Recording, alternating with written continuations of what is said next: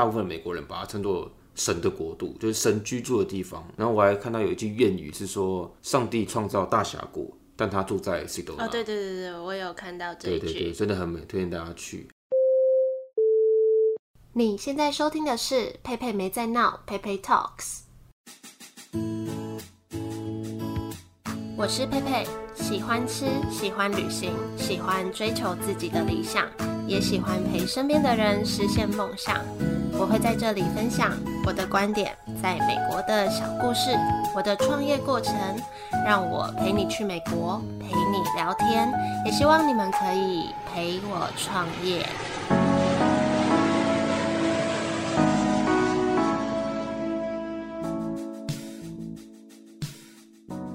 这集是我做节目以来最及时的一集，我是在上架前就我统一在台湾时间礼拜一早上七点上架嘛，然后我是上架前的两个小时才把这集录完剪完的，所以很有临场感。因为我昨天才刚从亚利桑那州回到德州，我跟男友一起去一个一周的小旅行，所以就想说趁现在记忆犹新，把它抓来跟我一起分享这次的旅游经验。那我们会聊到我们这次去哪些地方玩，最后聊聊旅行分别对我们来说有什么意义。那我们就开始今天的节目吧。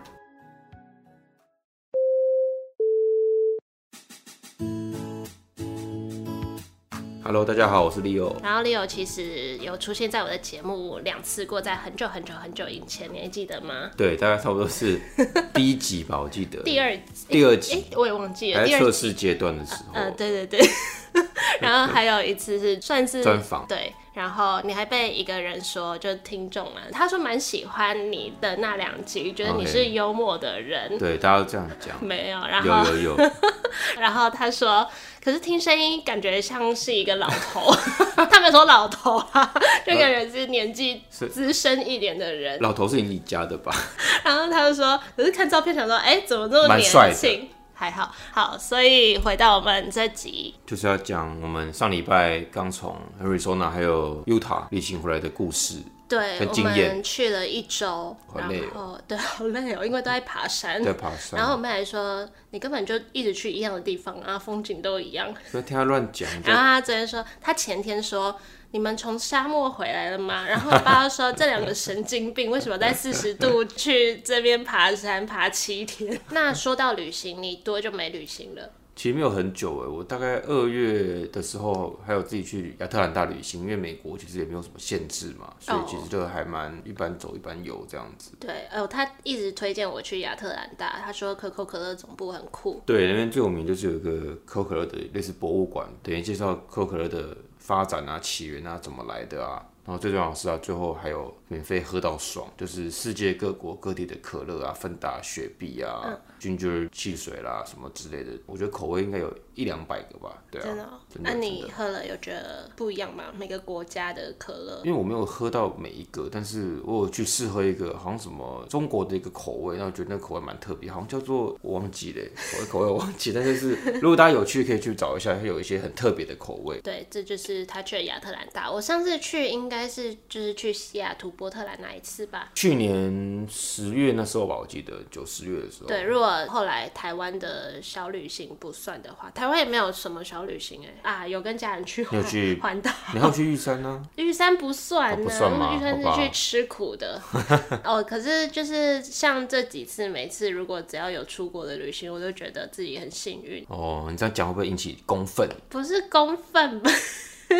但我觉得这次来就算是做一个 closure 的感觉，因为之后应该不会这么任性的想来就可以来，没办法像这样子，就是想出去玩的时候就可以出去玩了，就是个收心之旅的概念啦，算是，我觉得算是。好，所以回到亚利桑那州，我们第一天就去了一个叫做仙人掌国家公园，它叫什么巨人掌哦，国家公园就是好像大家把它叫做巨人掌，因为它实在太大了，它真的超大哎、欸，就是你站在它旁边，它应该有你的几倍啊？这个十倍应该有了，不知道有没有十倍，但是保守出估，可能大部分人都有大概三到五层楼高，有些更高，大概有到我觉得搞不好有到六楼这么高，对吧？对，就是这么高的仙人掌，有些就是那种一柱擎天这样一根直直的，然后有些些就会有一些分支，一些奇形怪状的，对，然后它的那个粗度就跟你的人我们人体一样差不多或更粗。之前看到人家去就觉得一直蛮想去那个地方，对，因为在台湾其实不太有机会看到仙人掌，有的话也只是在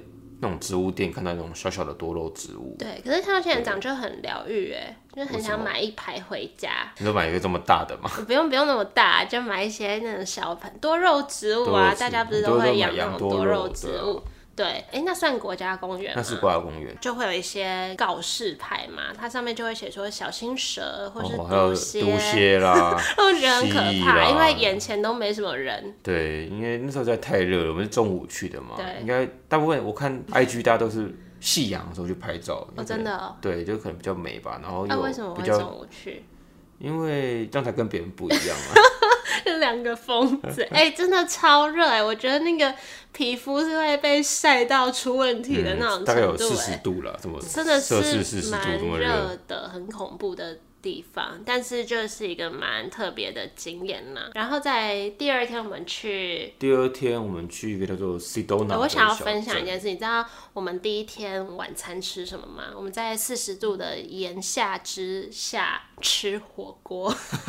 还好吧，火锅店里面有冷气啊。好，回到 Sedona， Sedona 我要怎么介绍这个地方？它是亚利桑那州一个蛮有名的景点，那它是它是小山城吧，然后四周都被红色的巨岩环绕，嗯，然后因为太美了，所以大部分美国人把它称作神的国度，就是神居住的地方。然后我还看到有一句谚语是说，上帝创造大峡谷。但他住在 Sedona、哦、对对对对，我有看到这一句，对对对，真的很美，推荐大家去。反正就是开车的时候就会看到很多就红色的巨石环绕着你，然后我们好像哎，我们是有在那里爬一个 trail 这样吗？我们爬了两个，哪两个？一个是那个魔鬼桥，哦，那是在 Sedona， 哦对啊，那是在 Sedona。哦，可是我们第一天有爬一个，第一天我爬一个，我我我不敢上去的那个。哦，对对对，第一天我爬一个，等于是你可以爬到，他们有一个很有名的一个很大的一批的红色巨岩，对，那你可以爬上去看，等于俯瞰整个类似 Sedona 这样子，真的是几乎是要手脚并用的。对，反正他后来最后有一段是。我觉得我的身高有一点无法往前跨的，其实我觉得是我当下没有勇气。对，因为其实虽然说看起来蛮危险，但其实那时候我一上去，其实旁边有一个幼稚园的小朋友也上去，所以我觉得可能，我觉得有时候爬这种手脚并用的山需要一气呵成的那个勇气，对对对，就是你要跟自己说，你就上去吧，就是你就是要往前趴着，就不会往后倒，然后就这样爬上去。对，就跟自己讲。但是当下你没有那个可以抓的，或是勾的那种地方，你真的就是一块岩石，你手掌无法抓住，就会觉得很没有安全感。好，然后 Sedona 有一个很特别的地方，就是它有一个全世界仅有的蓝色麦当劳，这个是每个去 Sedona 人都会经过，所以它那家麦当劳生意非常的好。反正它的招牌就是麦当劳招牌不是黄色的吗、嗯、但它是蓝色的，所以很多人会跟那个 logo 拍照、哦、为什么呢？请这个食物专家来分享，你说为什么是蓝色吗？对对对，我们那天还有开一个那个限动来说这一题、哦、反正呢他是说那时候麦当劳要进驻 Sedona 这个城市的时候、嗯、当地的州长还是是什么市长？市长，他就说，因为怕黄色这个颜色会破坏，就是太鲜艳了，会破坏呃，市容，不是市容，就是会影响游客欣赏整个沙漠壮阔的景色，就是会被那个黄色吸走， okay. uh-huh. 所以会影响他们看当地的美，所以就想要用蓝色，但它这样反而是一个反效果，因为大家反而为了蓝色觉得更吸引，所以没有达到它的目的，可是可能有达到麦当劳的尽力。对，而且那家卖的特别贵，如果以德州来讲的话，大概有 一点五 倍这么贵，对，可能观光地吧。然后我们第一天去 Sedona， 第二天还有去 Sedona 的另外两座嘛，对不对？对，我们爬一个叫 Devil Bridge 的一个，这个算是这几年来才开始被开发的那种秘密景点，那其实它就是翻山越岭过大概差不多两三公里之后，会到一个等于是比较细长的地方的桥，对，对，那其实就是因为很窄嘛，所以其实就是你一个不小心会掉下去嘛，所以所以就看起来蛮危险、蛮恐怖，所以叫 Devil Bridge。就是第二天我们就去第一个 Devil Bridge 的那个 trail， 跟第二个我不知道那叫什么名字，它叫做 Subway Cave， 因为它会这样讲，所以它从它的侧面看就很像一个潜艇堡的样子。哦、oh, ，对对对，反正它。它也是要爬了一阵子，然后最后一段你要上去，然后它会有一个很像很像洞穴的地方，大家会在那边拍照。对，我们差点没有找到那个，反正就是我们有一点快要迷路，因为我们就一直往前走。对，它有一个地方需要转弯，但那个超不明显，根本没有所谓的步道。应该说那个转弯地方，在网络上大家说你要在某一棵树的地方转弯，但是那个树根本就是很不明显。那天不知道为什么路上真的都没什么人呢，所以我们也不知道继续往前走还是往后走。我觉得可能因为太热了，应该没有那么没有人会在中午中午的时候去爬山，应该是因为太热了。对，對，所以我们就一直在某个地方，我们就一直在游移，一下往前，一下往后，这样来回了两次、三次，还好遇到一对夫妻，然后才问他说：“哎、欸，大概怎么走？”硬要跟着他们后面这样子。对，他们是应该是对人很好的韩国、韩裔美国人，对，对对对对，他们还邀请我们去他们的 R V 喝茶。好，然后这两个 trail 之间要吃午餐，所以我们又去吃一次那个蓝色麦当劳。从此我就开始没办法再吃讨厌麦当劳这样，因为我没办法连续吃一个食物三天三次。我觉得是因为我们第一天点太多，第一天就觉得哦好想大吃一顿的，所以我们就点了两包中薯加一包大薯，二十块鸡块。对，可两个人分这样还好吧？因为我平常的量就是一般台湾的六块鸡块加一包中薯，然后然后美国的薯条又比较大份， okay. 所以我就有一点哦没办法了，有点腻了，就是你吃腻了啦。对，不然我本来蛮喜欢麦当劳的，我现在可能就是要休息一个月不能吃麦当劳。你昨天明明还吃麦当劳，因为没东西吃啊。就是回来的时候很晚，然后这里又不会卖咸酥鸡这种东西。麦当劳是大家的好朋友啊。哦，然后讲一下，我们在两天 Sedona 之间，我们有开去一个小镇叫做 Flagstaff，呃、对，住一家 Airbnb。对，它是一个在 Sedona 往北大概开一个小时的小镇吧。嗯，对，然后它是一个。因为它算是跟大峡谷最近的小镇，所以很多要去大峡谷的人都会住在这个小镇。Airbnb 的主人感觉是一个艺术家，在他房间挂很多画，欸、应该是他还挂台湾的那个钥匙圈什么蛮酷的，欸，的对，有一个玉手，然后一个台湾形状的类似那种纪念品，他觉得很酷哎，不知道他从哪里来的，但他说他没有去过台湾，哦，不过他就是讲话，我就觉得他有点怪怪，他说。嗨，就是这样，而且她是年轻的女生，然后就是就是每一个音调都是往下降的，然后就觉得有点可怕，然后她狂咳嗽，对，她早上起来狂咳，我想说这是得 COVID 吗？想说完蛋了。后来我们早上有问她说她抽很多 weed 的，所以才会这样，也蛮诚实的。对，我觉得我们这次根本是 Airbnb 之旅，因为我们几乎每天都住不一样的 Airbnb， 其中有一间是住 hotel， 我本来想说 hotel 是最安全的，因为 Airbnb 毕竟都是。是那种住别人家嘛，嗯嗯，就你也不知道对方好不好。Hotel 就是一个公共的场所，我本来以为是最安全，殊不知我们那天遇到有一点可怕的事情。对，那个晚上应该我记得是两三点吧，然后突然就很大声那种拍门的声音，就砰砰砰这样，就它是超多下那种砰砰砰砰砰砰砰，然后他不知道念什么，他说什么 housekeeping 或是什么 room service， 因为那时候我也是被吵醒，我听到类似，但是我不是很确定，后来就去那个门缝看了一下，但他就已经走了，所以我觉得他应该是恶作剧或是找错房间，因为我一开始想说如果是。警察，那我们有做错什么事情吗？对，还是我们不该在这里吗？还是还是发生什么事情？不我不知道，还是我们走错地方，还是什么的？为不然为什么会敲得那么急？再来第二个想到的就是，还是真的是坏人，还是什么的？反正我就觉得有点可怕。然后反正那天回去旅馆也是蛮晚的哦。我觉得每次去这种偏荒郊野外玩的时候，都会发现一些平常不会进去的宿舍。食店、素食连锁店这种地方，你说哪一家，啊？像比如说在德州一直看到 Denny's， 但我永远不想进去吃。然后那天就是逼不得已不想吃麦当劳，只好看哦 Denny's 终于不是卖汉堡、薯条这种东西了。进去就觉得哇，发现新大陆哎，欸！其实它也有卖汉堡、薯条啦，不过对，但它有很多选项，牛排啦、沙拉啦，然后那种 sandwich， 對對對招牌都是二十四小时，对，就是你不管什么时候去都可以吃到牛排，因为美国这边。但就不像台湾那边你多早也有永和豆浆或是多晚会有咸酥鸡什么可以吃、嗯、太早太晚可能就是麦当劳这种东西就素食了，所以就觉得哇发现一个新的选择，以后出去玩不知道吃什么就可以吃红色招牌红色字 Denny's。 对，然后其中一天我们就去观光景点，就那个马蹄湾跟羚羊谷，我一直蛮想去羚羊谷的，就觉得很漂亮。所以你这次去了，我们这次去下羚羊谷啦，你的感想是什么？哦，对，他说有分上下羚羊谷，上羚羊谷的话，你说它就是上它平面，上羚羊谷它是平面，因为我们是去下嘛，那下其实你要走那个阶梯啊，然后在里面的道路会上上下下的，嗯，但上羚羊谷它就是一个就是平的，不用上上下下。那它上羚羊谷的特色是，好像是它的光影照进那个细缝的时候会很美这样子。那下的话好像就是以它的石块的颜色的多变，因为很曲折嘛，石块颜色的多变啊，还有一些石头的形状的不同闻名这样子、嗯、你比较喜欢哪一个？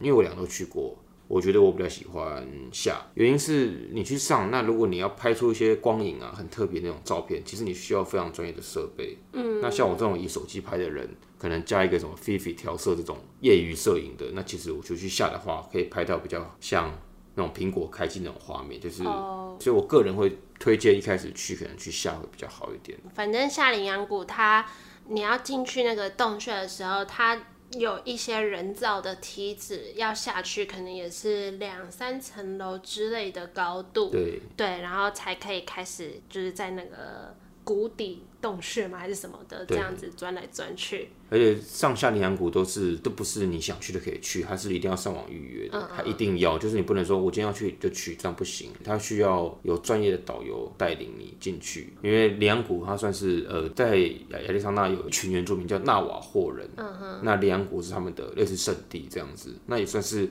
类似说政府的那种保护区啦，所以如果你去的话，一定要有纳瓦霍的导游带你进去才能进去。他们每个都很会拍照哎、欸。对，就毕竟每天要拍两三百个游客嘛，他们已经训练的非常专业了。哦，然后一个蛮不一样的地方就是羚羊谷规定要戴口罩，因为现在美国其实不太戴口罩了。对，羚羊谷就是他规定要全程戴口罩，我就觉得蛮纳闷的，因为上飞机都没有人在戴，可能怕传染给石头。我也不知道，我本来想说，要么就是怕这个 COVID 传染给这个大自然景观，要么就是你刚刚说的那个纳瓦霍人比较怕这样，可能比较特别在意这种事情。对，所以去羚羊谷要戴口罩。然后我那天呃，就是在羚羊谷，我有一个感想，我们出来的时候，我就觉得我们好像小蚂蚁哦、喔，因为我们出来的时候它是有一个洞，你如果远看它就是有一个每个人这样从那个洞这样一个一个钻出来，就、哦、小裂缝这样子，就很像蚂蚁嘛，就是在大自然的底下，我们就只是一个很渺小的生物而已。哦，想象力很丰富。他是一个没有创意想象力的人，我每次侮辱我每次跟他讲这些，那时候不是像小蜘蛛或小蟑螂，是小蚂蚁，我就觉得比较像小蚂蚁啊、哦，就是这样从洞穴爬出来，因为蚂蚁不是都会有自己的洞穴嘛，蜘蛛又不会，对对嘛，出来没多久会看到恐龙的脚印。好像是有一个地方有那种恐龙的脚印的化石啊，然后那个纳瓦霍导游会跟你讲，嘿，就会有人在那边拍照，然后再来我们就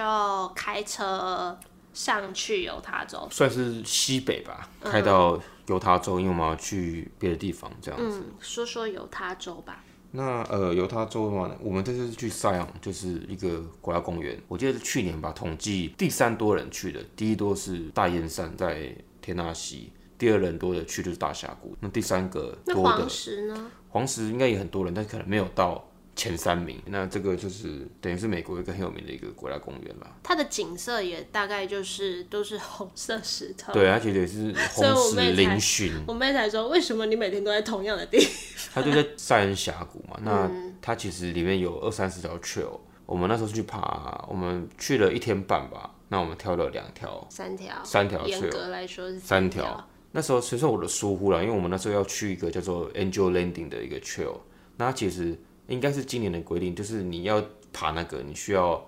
前一天晚上先上网去参加一个乐透，就是登记抽签，嗯嗯你抽到才能登顶。对，因为它那个其实蛮危险，就是等于是你要用手拉着铁链，对，类似半悬空这样。哦，它, 它在你要过去，它还有一个牌子是说，呃，从二零一几统计到现在，有十三个人从上面掉下去。对，还有说，哦，二零零七吧，到二零二二嘛，好像有十，我觉得十四个人上升这样子，就是类似警告你后果自负这样。但反正我觉得那个国家公园就。我我觉得我进去的时候就觉得很像侏罗纪，顺便打个广告，哦，侏罗纪六月十号要上映。对，蛮像侏罗纪的，它就是小溪穿过整个峡谷嘛，树啊，然后又有那种怪石嶙峋，就感觉你真的走一走会有恐龙跑出来那种，嗯。然后它有那个小溪，就感觉有一些那种吃草的龙会在那里，走那个岩石区，就感觉会有一些，会有一些什么迅猛龙啊之类的，超像的哎，欸。对，这样一讲真的还蛮像的。然后我就说，哎，欸，如果有恐龙跑出来，你会怎样？就跟他合照啊，因为你都要死了，就大家赶快先留一张照片，对，然后可以名留千古，蛮有道理的，没错。对，那我们后来第二天，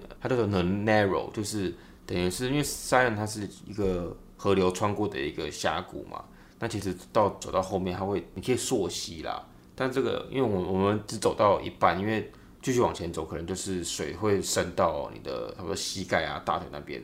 那会需要租借一些比较专业的装备，嗯，但因为那时候我们都太累了。然后想说租了要二三十块，真的很累。我本来以为我们稍早提到在 Sedona 的两个 trail 爬完，我们再来的行程就没什么这种攀爬的活动了。殊不知又搞这一天。为了你啊，你平常不运动，让你赶快运动一下。我哪有平常不运动啊？反正那个 trail 就是你要穿，它就是会租给你防水鞋、防保暖袜跟一个木棍，就是因为。你要溯溪，其实底下很多石头嘛，那其实你要一些工具辅助，那那个鞋子就是防滑啦，然后可以比较防水，不然你会脚很不舒服这样子。我们的鞋子基本上都已经变红色了，对，变成红，因为它其实路上都是那种红沙，就不管哪一条 trail 都是。几乎都是这样子的路哦，然后我觉得 Zion 那附近很多咖啡厅，哦，我本来想说也是另一种荒郊野外，但蛮多咖啡厅可以选择的。因为很多游客嘛，那有游客的地方一定就有餐厅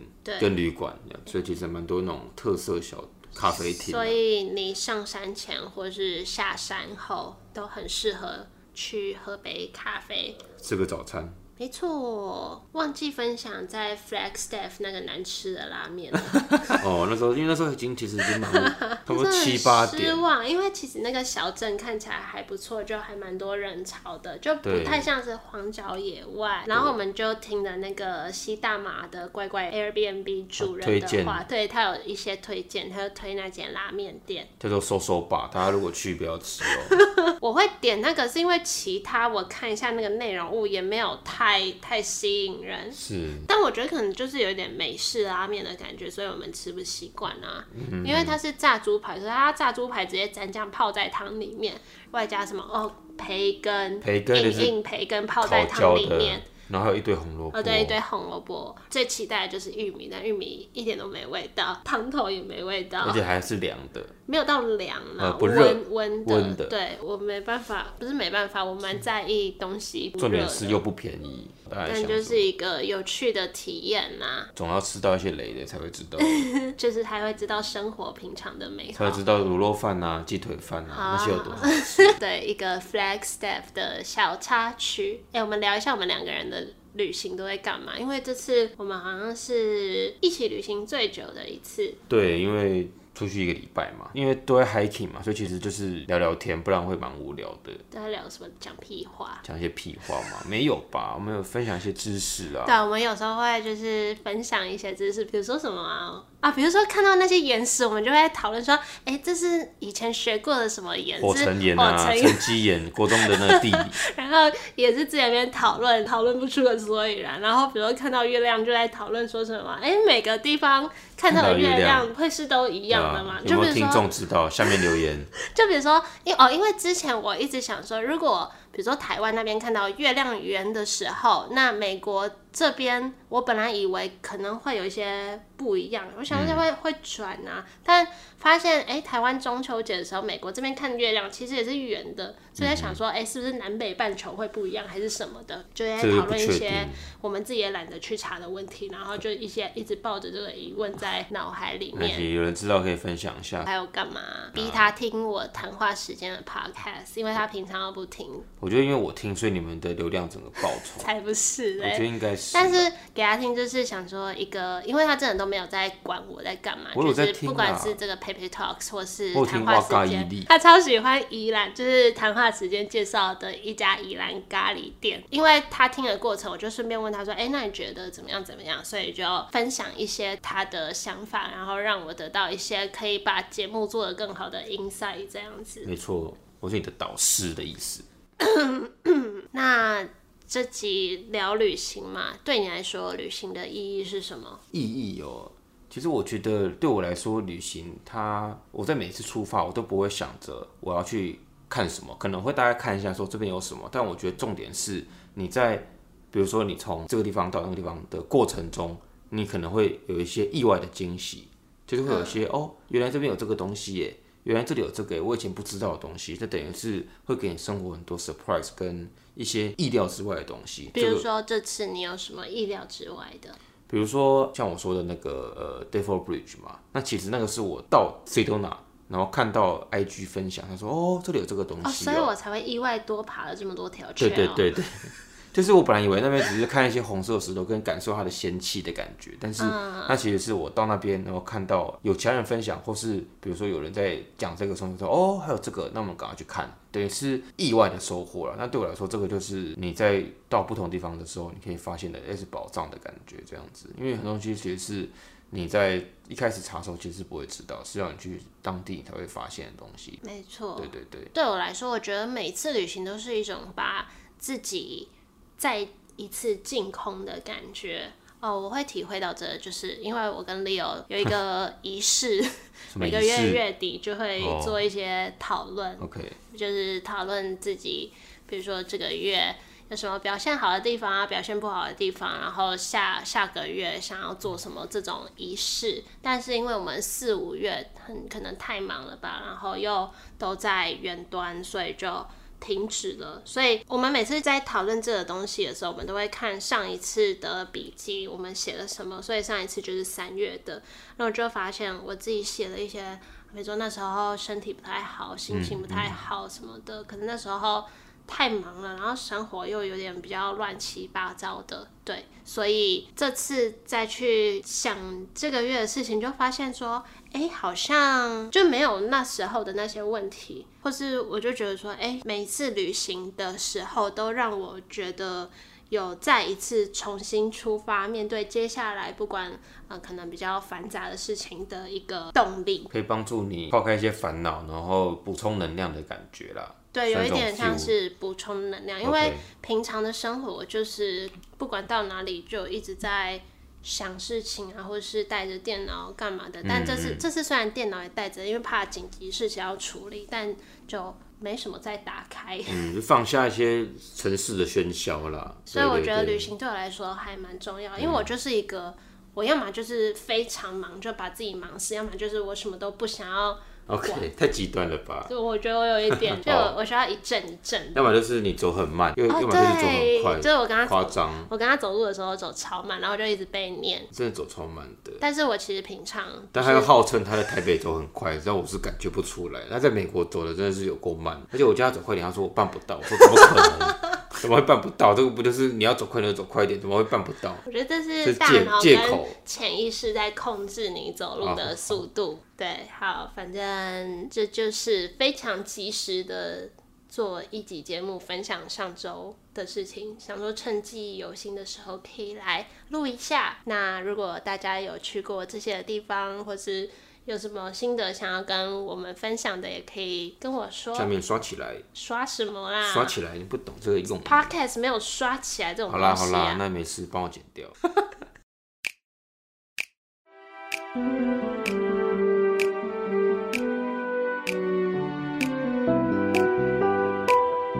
好，那。这就是这次的旅行小分享，不知道大家有没有去过这些地方？有几个景点，像羚羊谷啊、马蹄湾，大家应该很不陌生。这也是之前我一直很想去，但一直都还没有机会去的。趁这次的机会，终于去了。那我也会把我们在节目上说的景点都放在这集简介，如果大家有兴趣，也可以去看看。说到旅行，真的觉得旅行对我来说蛮重要的。虽然这次的旅行大多时候都被太阳晒到很昏沉，然后又一直在 hiking， 所以很热很累，整个又黑了一层，真的不夸张，因为我本来就已经很黑了，如果有见过我本人的应该都知道，那这次已经变成烤焦的程度了。好，那我觉得不管是在城市旅行，像在城市旅行我就会很喜欢去观察店家，或是像这次这种晒太阳大自然的行程，或是那种海边度假耍废行程，我都还蛮喜欢的，觉得不管是哪一种都是在体验这个世界，